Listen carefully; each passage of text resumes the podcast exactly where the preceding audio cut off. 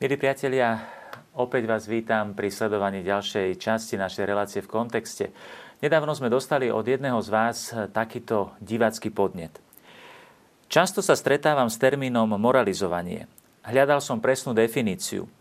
Nenašiel som ani v katekizme katolíckej cirkvi, obratil som sa na katolické noviny, nedostal som odpoveď. Vysvetlite tento fenomén, jeho historickú povahu. Často sa narába v spoločnosti s týmto termínom a vyvoláva sa zmetok, keď už aj poučovanie sa nazýva moralizovanie. Prezrate nám o tom v relácii, v kontexte. Milí priatelia, je zrejme, že v tomto podnete sa neskrýva iba akýsi záujem o nejaké jazykovedné okienko ale náš divák má hĺbší záujem. Bežný človek rozumie, že slovo moralizovať nejako súvisí s morálkou. Toto slovo samo o sebe, ako vyplýva aj z e-mailu, má negatívny podtón, teda že moralizovať nie je veľmi správne konanie. Ak moralizovať znamená hovoriť o morálke, o tom, čo je morálne správne alebo nesprávne, znamenalo by to, že aj akékoľvek hovorenie o morálke je niečo negatívne, čomu sa treba vyhnúť.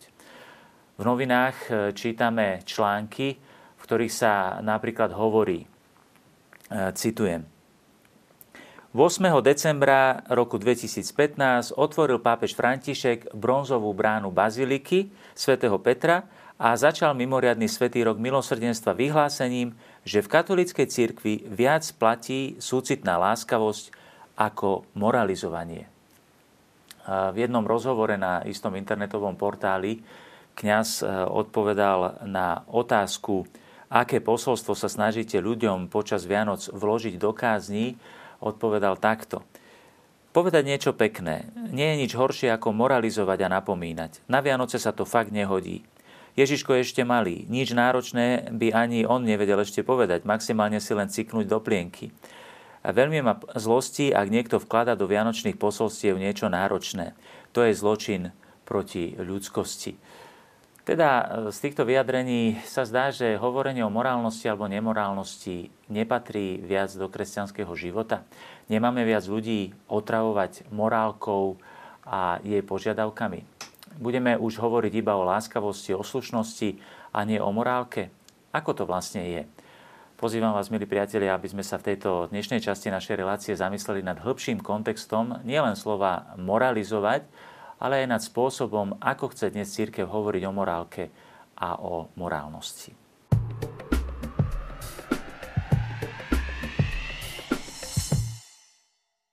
Samotný pojem eh, moralizovať sa dnes používa vo viacerých významoch a možno aj pri jeho samotnom používaní nie je každému úplne jasné, aký má význam. V slovníkoch slovenského jazyka nájdeme významy ako posudzovať alebo poučať z hľadiska prísnej až prepiatej morálky.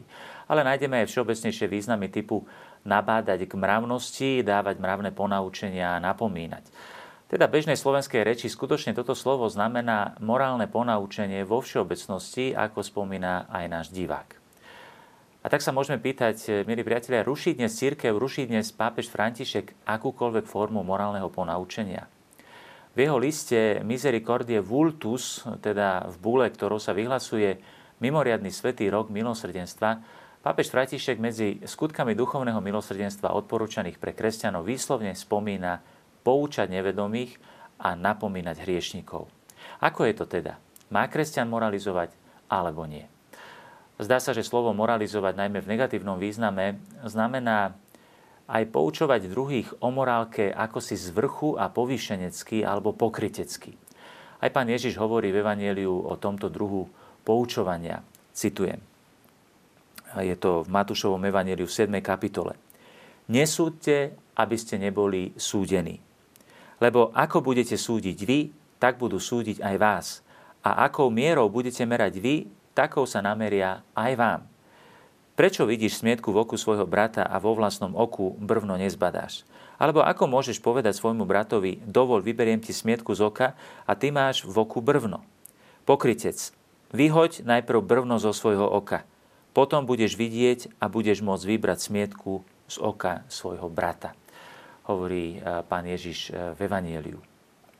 Milí priatelia, pápež František o takomto poučovaní píše aj vo svojej knihe e, Meno Boha je milosrdenstvo e, v kapitole o skazených hriešnikoch. Je to inak knižka, ktorú vám veľmi odporúčam. Je to skutočne najlepší úvod do samotného roku milosrdenstva a do tém, ktoré sú v súčasnosti také veľmi aktuálne. A v tejto knihe teda citujem pápeža Františka jeho slova. Skazený je ten, kto sa rozčuluje, že mu ukradli peňaženku a že ulice nie sú bezpečné, ale prostredníctvom daňových únikov okráda štát alebo každé tri mesiace dáva výpoveď svojim zamestnancom, aby ich nemusel prijať na dobu neurčitú, prípadne využíva čiernu prácu a potom sa pred priateľmi chváli svojou šikovnosťou. priatelia, to je príklad um, pokryteckého, povyšeneckého moralizovania. Inokedy poučame druhých o tom, čo by mali alebo nemali, ale nie z lásky k ním, ale z lásky k sebe, pretože ich správanie nám spôsobuje nejakú nepríjemnosť, nejaké utrpenie. Napríklad mamička moralizuje svoje dieťa nie preto, aby mu pomohla dozrieť, ale preto, lebo sa cíti zahambená pred druhými kvôli jeho správaniu. A tak takéto moralizovanie je plné hnevu, chce ho meniť, lebo je urazená jej pícha. V slovníkoch slovenského jazyka nájdeme pri vysvetlení slova moralizovať aj poukázanie na prísnu až prepiatú morálku pri poučovaní. Teda v negatívnom slova zmysle znamená mať príliš veľké morálne nároky na niekoho, kto nevládze. Morálne napomenutie by malo brať do úvahy reálne schopnosti daného človeka. Pápež František prirovnal církev k polnej nemocnici, ktorá ošetruje ťažko ranených pacientov. A v tejto súvislosti povedal, eh, je zbytočné sa vypytovať zraneného človeka, či má vysoký cholesterol alebo aká je hladina cukru v jeho krvi, povedal. Treba sa postarať o jeho rany. Potom sa môžeme zhovárať o všetkom ostatnom. Morálny rast, priatelia, morálny rast človeka je postupný. Je potrebné oceniť každý morálny pokrok človeka. Čo, ak, čo ako zlý by bol jeho život. Napríklad rodičom, eh, rodičov varuje svätý Pavol v morálnej výchove, pred e, prepiatým moralizovaním, keď im hovorí, otcovia, nedráždite svoje deti, aby nezmalo, nezmalomyselneli. Teda morálne poučenie by malo povzbudzovať k správnemu konaniu a nie demotivovať. Morálne poučenie nie je ústavičným okrikovaním v imperatíve. E, pravdepodobne to veľmi dobre poznáte, ako to funguje častokrát aj v našich rodinách, kde sa morálne poučenie mení na ústavičné okrikovanie, ako o tom hovorí aj toto zábavné video, ktoré som našiel na YouTube. Smrad tu máš. Od jogurtu. Od jogurtu. Joj, ale tíško, no, ordinácia mi ide. Vieš, ak ťažko to ide dole? Vieš, ak ťažko toto ide dole? By si vedel, keby si niekedy umil tie riady. Na chvíľku môžem aj ja pozerať, nie? No. Ale nie, nie, pán má, pán nemá na to čas. Pán hrá videohry. Koľkokrát som ti hovorila, že pred školou si máš urobiť postel. Pozri, zdvihnem. A dvere sa zatvárajú, kúrime, šetríme. Položím, zdvihnem, položím. No ruky mi odpadli? No neodpadli, vidíš? Šetríme. Ty si to zajtra spravíš. Žiadna telka. Na týždeň. Papuče. Papuče, kto bude nosiť?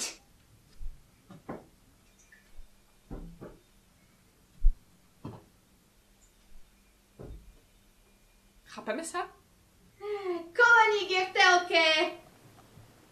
Áno, aj takto to vyzerá niekedy v našich e, rodinách.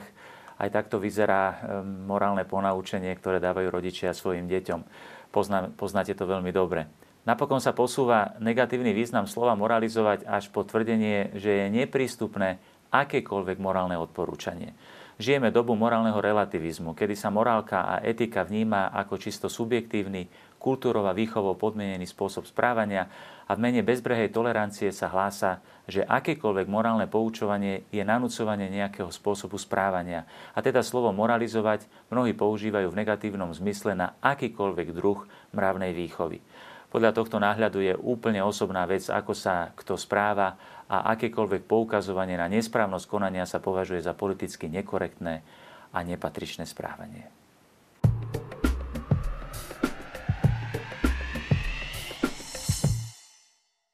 Skúsme sa teda vrátiť k otázke, ktorú sme položili na začiatku.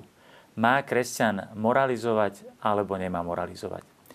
Po úvodných e, vysvetleniach je zrejme, že jestvujú aj negatívne formy moralizovania. Kresťanstvo nie je okrikovanie ľudí v spleti príkazov a zákazov, avšak bolo by popretím kresťanstva, keby sme chceli morálku vytesniť z kresťanského života. Pápež František v spomínanej knihe Meno Boha je milosrdenstvo píše tieto slova. Citujem. Lebo ľudstvo je zranené. Toto ľudstvo nesie hlboké rany. Nevie, ako ich liečiť, lebo si myslí, že sa nedajú vyliečiť.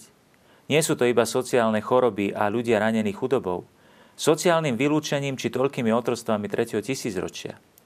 Ľudí veľmi zraňuje aj relativizmus. Všetko sa zdá rovnaké, všetko sa zdá také isté. Toto ľudstvo potrebuje milosrdenstvo. Pred vyše polstoročím pápež Pius XII povedal, že dráma našej doby spočíva v tom, že sme stratili cit pre hriech vedomie hriechu. Áno, milí priatelia, morálny relativizmus je tiež rana, ktorú treba liečiť v tomto roku milosrdenstva. A to správnou mravnou výchovou, výchovou svedomia, ktorú klasické e, zoznamy skutkov milosrdenstva nazývajú e, nevedomých poučovať a napomínať hriešnika. Avšak papež František poukazuje aj na, aj na veľký dôvod, pre ktorý sa považuje za moralizovanie akékoľvek hovorenie o morálke. Citujem z tej istej knihy. Svoje zlo, svoj hriech považujeme za neliečiteľný, za niečo, čo sa nedá vyliečiť ani odpustiť. Chýba konkrétna skúsenosť milosrdenstva. Aj v tom spočíva krehkosť doby, v ktorej žijeme. Byť presvedčený, že neexistuje možnosť vykúpenia. Ruka, ktorá ti pomôže opäť vstať, náručie, ktoré ťa zachráni, odpustí ti, zdvihne ťa, zaplaví ťa nekonečnou, trpezlivou a zhovievavou láskou, opäť ťa vráti do koľají. Tu vidíme, milí priatelia, že nie je rozporu medzi milosrdenstvom a napomínaním hriešnika. Práve naopak. Napomínať hriešnika je samotný skutok milosrdenstva. Ide ale o to naučiť sa umeniu správneho napomínania hriešnika. V tomto zmysle by sme mohli definovať moralizovanie ako nesprávne formy napomínania hriešnika a morálnej výchovy. Aká je však správna morálna výchova? Aká je správna aká je správna perspektíva napomínania hriešnika. Jednou z hlavných charakteristík nesprávneho moralizovania je nepochopenie morálky ako takej. Na detskej svetej omši som sa e, raz opýtal detí, keď som im vysvetloval desatoro Božích prikázaní, prečo nám Boh dáva prikázania. A oni mi odpovedali podľa výchovy, ktorú dostávajú pravdepodobne výchova moralizovania, aby sme ich dodržiavali.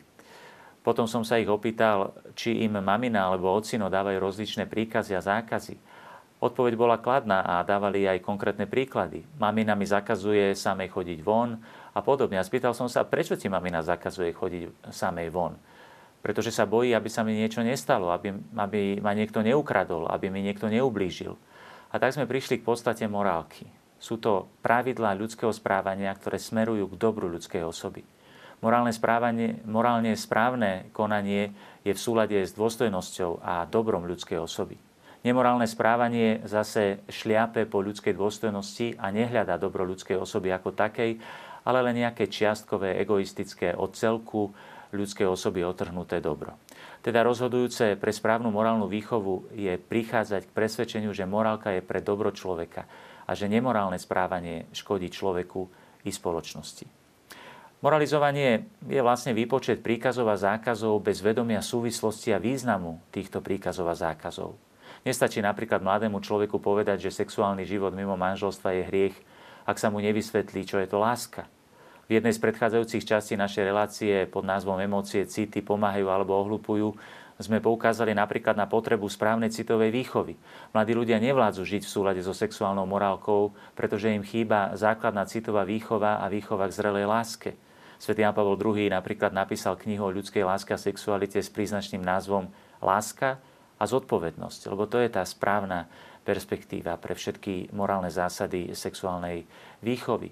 Mnohí dnešní katolíci žijú v akejsi duchovnej schizofrénii. Na jednej strane v súlade s vierou uznávajú morálne zásady, teoreticky, ale na druhej strane neveria, že sa dá podľa nich aj žiť. A tak sa v bezmocnosti vnútorne stotožnia s nemorálnym spôsobom života. Iní volajú po zmene morálky, ktorá by sa aspoň trochu prispôsobila ich nevládnosti a ich vnútorný rozpor by bol tak trochu znesiteľnejší. Dôležitým dôvodom moralizovania v súčasnosti je aj snaha o čistotu učenia v oblasti morálky. Cirkev má okrem iného aj poslanie hovoriť pravdu o človeku, a teda aj pravdu o morálnosti ľudských skutkov, aj v tých jednotlivostiach. Za 2000 rokov svojho pôsobenia má církev rozvinuté učenie o morálke z dôvodu súčasného morálneho relativizmu, ktorý popiera morálku, alebo aspoň, aspoň niektoré morálne zásady, je pokúšením pre církev sústrediť sa na niektoré aspekty morálky, ktoré sú dnes relativizované, ako je antikoncepcia, potraty a podobne, aby sa potvrdila ich platnosť ale unikajú súvislosti. Keď sa sústredíme len na konkrétne skutky a na obranu morálneho učenia cirkvi, ľahko sa nám stáva, že potom stratíme zo zreteľa vnútorné súvislosti a spojitosť medzi morálnymi zásadami, ako na to upozornil v rozhovore, v rozhovore s Antoniom Spadárom aj pápež František, keď vyzval, aby sme kresťanské pravdy ohlasovali v kontexte. Dokonca aj také vážne témy obrovského dopadu na spoločnosť, ako sú témy gender ideológie, homosexuality, potratov a podobne, ktoré majú byť vždy vsadené do správneho kontextu. E, citujem pápeža Františka v tomto rozhovore. Náuky, jednak dogmatické ako aj morálne, nie sú všetky rovnocenné. Misijná pastorácia nie je v obsesii neusporiadaného prenášania množstva doktrín, ktoré treba nástojčivo vnúcovať. Ohlasovanie misijného typu sa sústredí na podstatu, na nevyhnutné, čo zároveň viac oduševňuje a priťahuje, čo zapaluje srdce ako emavským učeníkom. Musíme teda znovu nájsť rovnováhu, inak aj morálna stavba cirkvi riskuje zrútenie ako dom z karát. Riskuje stratu čerstvosti a vône Evanielia. Priatelia, ohlasovanie pravdy o človeku musí teda začínať vždy krásou vznešeného povolania a tajomstvom vykúpenia človeka. Pápež František v spomínanom eh, texte konštatuje eh, práve túto vec. A biskupom a kňazom pri jednej príležitosti odporúča eh, toto. Nie ničoho pevnejšieho, hĺbšieho a istejšieho od tohto posolstva, teda od posolstva vykúpenia. Potom treba robiť katechézu. A napokon možno vyvodiť aj morálny dôsledok. Ale ohlasovanie spásonosnej Božej lásky predchádza každý morálny a náboženský záväzok, povedal pápež František kňazom pri jednom stretnutí. Pápež upozorňuje napríklad na potrebu správnej katechézy v oblasti morálky. Práve dobrá katechéza môže napomôcť hlbokému porozumeniu vnútorných súvislostí morálneho života. Nestačí napríklad mladému človeku povedať, nesmieš žiť na divoko. Treba mu vysvetliť hlboké súvislosti ľudskej lásky, citovú výchovu, pomôcť mu porozumieť, ako fungujú city a že láska je ovocím rozhodnutia, nie citového splanutia, že jeho srdce práhne po sebadarovaní v láske a v trvalom vzťahu a že je na to potrebný čnostný život. A nielen po egoistickom citovom zážitku a že povrchná citová láska je často len hľadaním narušenej sebahodnoty a tak ďalej, v ktorej sa mladý človek eh, ako do siete zamotá a potom sa nevie z toho vymotať viac a stáva sa závislým na, na, na citových väzbách a podobne. Treba vidieť hlboké rany, ktoré človek má, jeho bezmocnosť, ktorá ho vedie k nemorálnemu životu. Bez tohto hlbokého porozumenia ľudskej prirodzenosti a dôstojnosti človeka nie je možná správna morálna výchova. Vtedy sa skutočne zvrhne iba na okrikovanie a predkladanie neusporiadaného množstva príkazov a zákazov bez pochopenia hlbokých súvislostí.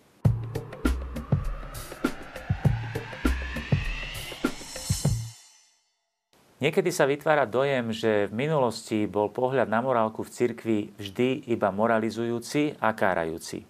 Kliše to je ako v stredoveku sa používa zvlášť aj na oblasť morálky. Teda stredovek by bol charakterizovaný najmä moralizovaním. Opak je pravdou. Je zaujímavé, ako vzniklo jedno z najväčších teologických diel v stredoveku, teologická suma svätého Tomáša Akvinského. Keď tento mimoriadný učenec prišiel z centra vzdelanosti vtedajšieho sveta z Parížskej Sorbonskej univerzity do intelektuálne zanedbanej dominikanskej provincie Ríma, našiel svojich spolubratov mladých dominikánov, ktorí mali biednu teologickú a morálnu prípravu. Mnohí z nich sa venovali najmä ľudovým misiám, pri ktorých spovedali. Ich príprava bola veľmi obmedzená na tzv. kazuistiku, teda schopnosť v konkrétnom prípade usúdiť, či ide o hriech alebo nie. Takýto pohľad na kresťanskú morálku bol silne moralizujúci. Umožňoval akurát tak povedať, čo je a čo nie je hriech. Unikala tak práve celá krása kresťanského života. Svetý Tomáš si to veľmi dobre uvedomoval a tak sa rozhodol napísať veľdielo teologickej vedy, teologickú sumu. A v jej úvode čítame tieto slova, citujem. Učiteľ katolickej pravdy musí učiť nielen pokročilých, ale má poučať aj začiatočníkov podľa slova apoštola ako nedospelým v Kristovi. Mlieko som vám dával piť na miesto pevného pokrmu. A potom vysvetľuje, aký je úmysel v tejto práci, teda predložiť to, čo sa týka kresťanského náboženstva spôsobom, čo možno najvhodnejším k tomu, aby sme formovali začiatočníkov. A poukazuje na rozličné prekážky, ktoré v tom prípade pri, v, tom, v tom čase pri príprave novicov bol. A jeden z nich je práve to, že to, čo študujú, nie je výkladom podľa poriadku, ktorý vyžaduje študovaná disciplína, ale podľa výkladu kníh alebo podľa príležitostnej e, dišputy a teda vyvoláva v duchu poslucháčov znechutenia zmetok. A to sa týka samozrejme aj morálky. Našou túžbou je vyhnúť sa týmto a podobným ťažkostiam a pokúsime sa predstaviť posvetnú vedu v krátkosti a jasnosti, nakoľko nám to predmet dovolí. Čiže svätý Tomáš tu nám vysvetľuje, že um, vysvetľovanie morálky je potrebné robiť práve v, v kontexte všetkých ostatných pravd. Uh, vieme o papežovi Františkovi, ako veľmi ho ovplyvnila práve teologická suma svätého Tomáša. Práve ona mu pomohla objaviť hlboký poriadok a hierarchiu kresťanských pravd. Aj v teologickej sume nie sú prikázania v centre, práve naopak. Uh, teologická suma ponúka hlboké integrálne, vieroučné a evaneliové zdôvodnenie morálnych pravd. Niekedy vzniká dojem, že kresťanstvo je akýmsi verejným mravokárcom a že morálka je v strede kresťanského ohlasovania. Ale nie je tomu v žiadnom prípade tak. Krásne to napísal Benedikt XVI hneď v úvode svojej encykliky Boh je láska, teda Deus Caritas Est. Citujem. Uverili sme v Božiu lásku, píše pápež Benedikt. Tak môže kresťan vyjadriť svoje základné životné rozhodnutie – na začiatku toho, že je niekto kresťanom, nestojí etické rozhodnutie. Čiže hovorí, na počiatku e, kresťanstva nie je morálka, ani veľkolepá myšlienka, ale skôr stretnutie sa s udalosťou, s osobou, ktorá ponúka život, životu celkom nový horizont a tým aj zásadné smerovanie. Celá kresťanská morálka je teda odpovedou na Božiu lásku, je spôsobom, akým človek odpoveda na Božie vykúpenie, na Božie povolanie, na zjavenie Božej lásky. Je spôsobom, ako nasledujeme Krista, ktorý nás vykúpil. Je veľmi zaujímavé, že aj tretia kniha katechizmu katolíckej církvy, ktorá hovorí o morálke, nesie príznačný názov Život v Kristovi. Ak sa chceme vyhnúť moralizovaniu a objaviť skutočnú krásu morálneho života, potrebujeme sa vrátiť k tejto základnej perspektíve kresťanstva. Morálka je spôsobom, ako odpovedať na Božiu lásku ako napísal Benedikt XVI, kresťanstvo je viac ako moralizovanie. Na počiatku totiž nestojí naše konanie, naša morálna schopnosť. Kresťanstvo je predovšetkým darom. Boh sa nám dáva. Ústavične nás predchádza.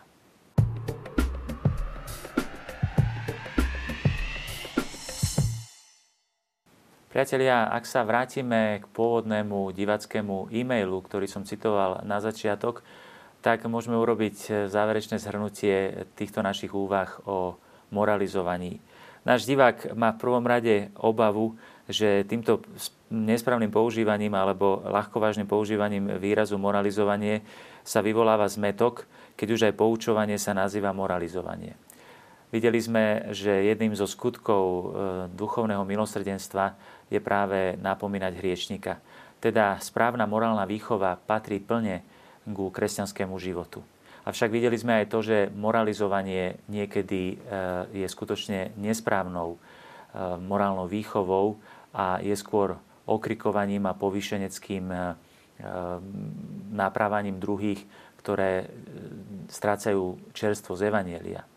Je potrebné, aby sme sa učili tomu umeniu správne napomínať hriešnikov, aby sme neboli moralizujúcou a kárajúcou církvou, ktorá nedokáže osloviť dnešného človeka. Je potrebné, aby sme dokázali odhaliť e, celú krásu morálneho života, ktorá smeruje k ľudskému dobru a ktorá nie je obmedzením, ale práve pravidlom, e, akým sa človek môže zdokonalovať a objaviť celú svoju krásu. A samozrejme najdôležitejšou perspektívou pre pochopenie kresťanskej morálky je v prvom rade vieroučné učenie o vykúpení, o stvorení, o povolaní človeka k väčšnému životu, o Božej láske, ktorá sa nám zjavuje a ktorá prichádza vykupovať ľudský hriech. Lebo práve táto e, ľudská nevládnosť, ľudská neschopnosť vedie dnešného súčasného človeka k tomu, že začína relativizovať morálku, pretože podľa nej nedokáže žiť. Kresťanská e, viera, Katolická církev je aj naďalej majákom, ktorý ukazuje pravdu o človeku, ale nesmie to byť e, akési neusporiadané predkladanie doktrín a morálnych ponaučení bez hlbokých súvislostí. Je potrebné, aby sme e, robili správnu katechézu a aby sme robili správnu výchovu svedomia. Vtedy budeme môcť objaviť celú krásu kresťanského života nie ako obmedzenie, ale ako niečo, čo nás privádza k plnosti. Samozrejme, dnešné úvahy nad moralizovaním a morálkou nám iba otvorili dvere do problematiky, ktorá by si teraz zaslúžila, aby bola rozmenená aj na drobné. Snaď budú niektoré ďalšie časti našej relácie príležitosťou pokračovaniu otvorenej témy. A vďaka vám za vaše podnety a divácku priazeň. Všetkým vám prajem radosné objavovanie skutočnej krásy kresťanskej morálky v čerstvosti Evanielia, zvlášť v tomto radosnom veľkonočnom období. Dovidenia.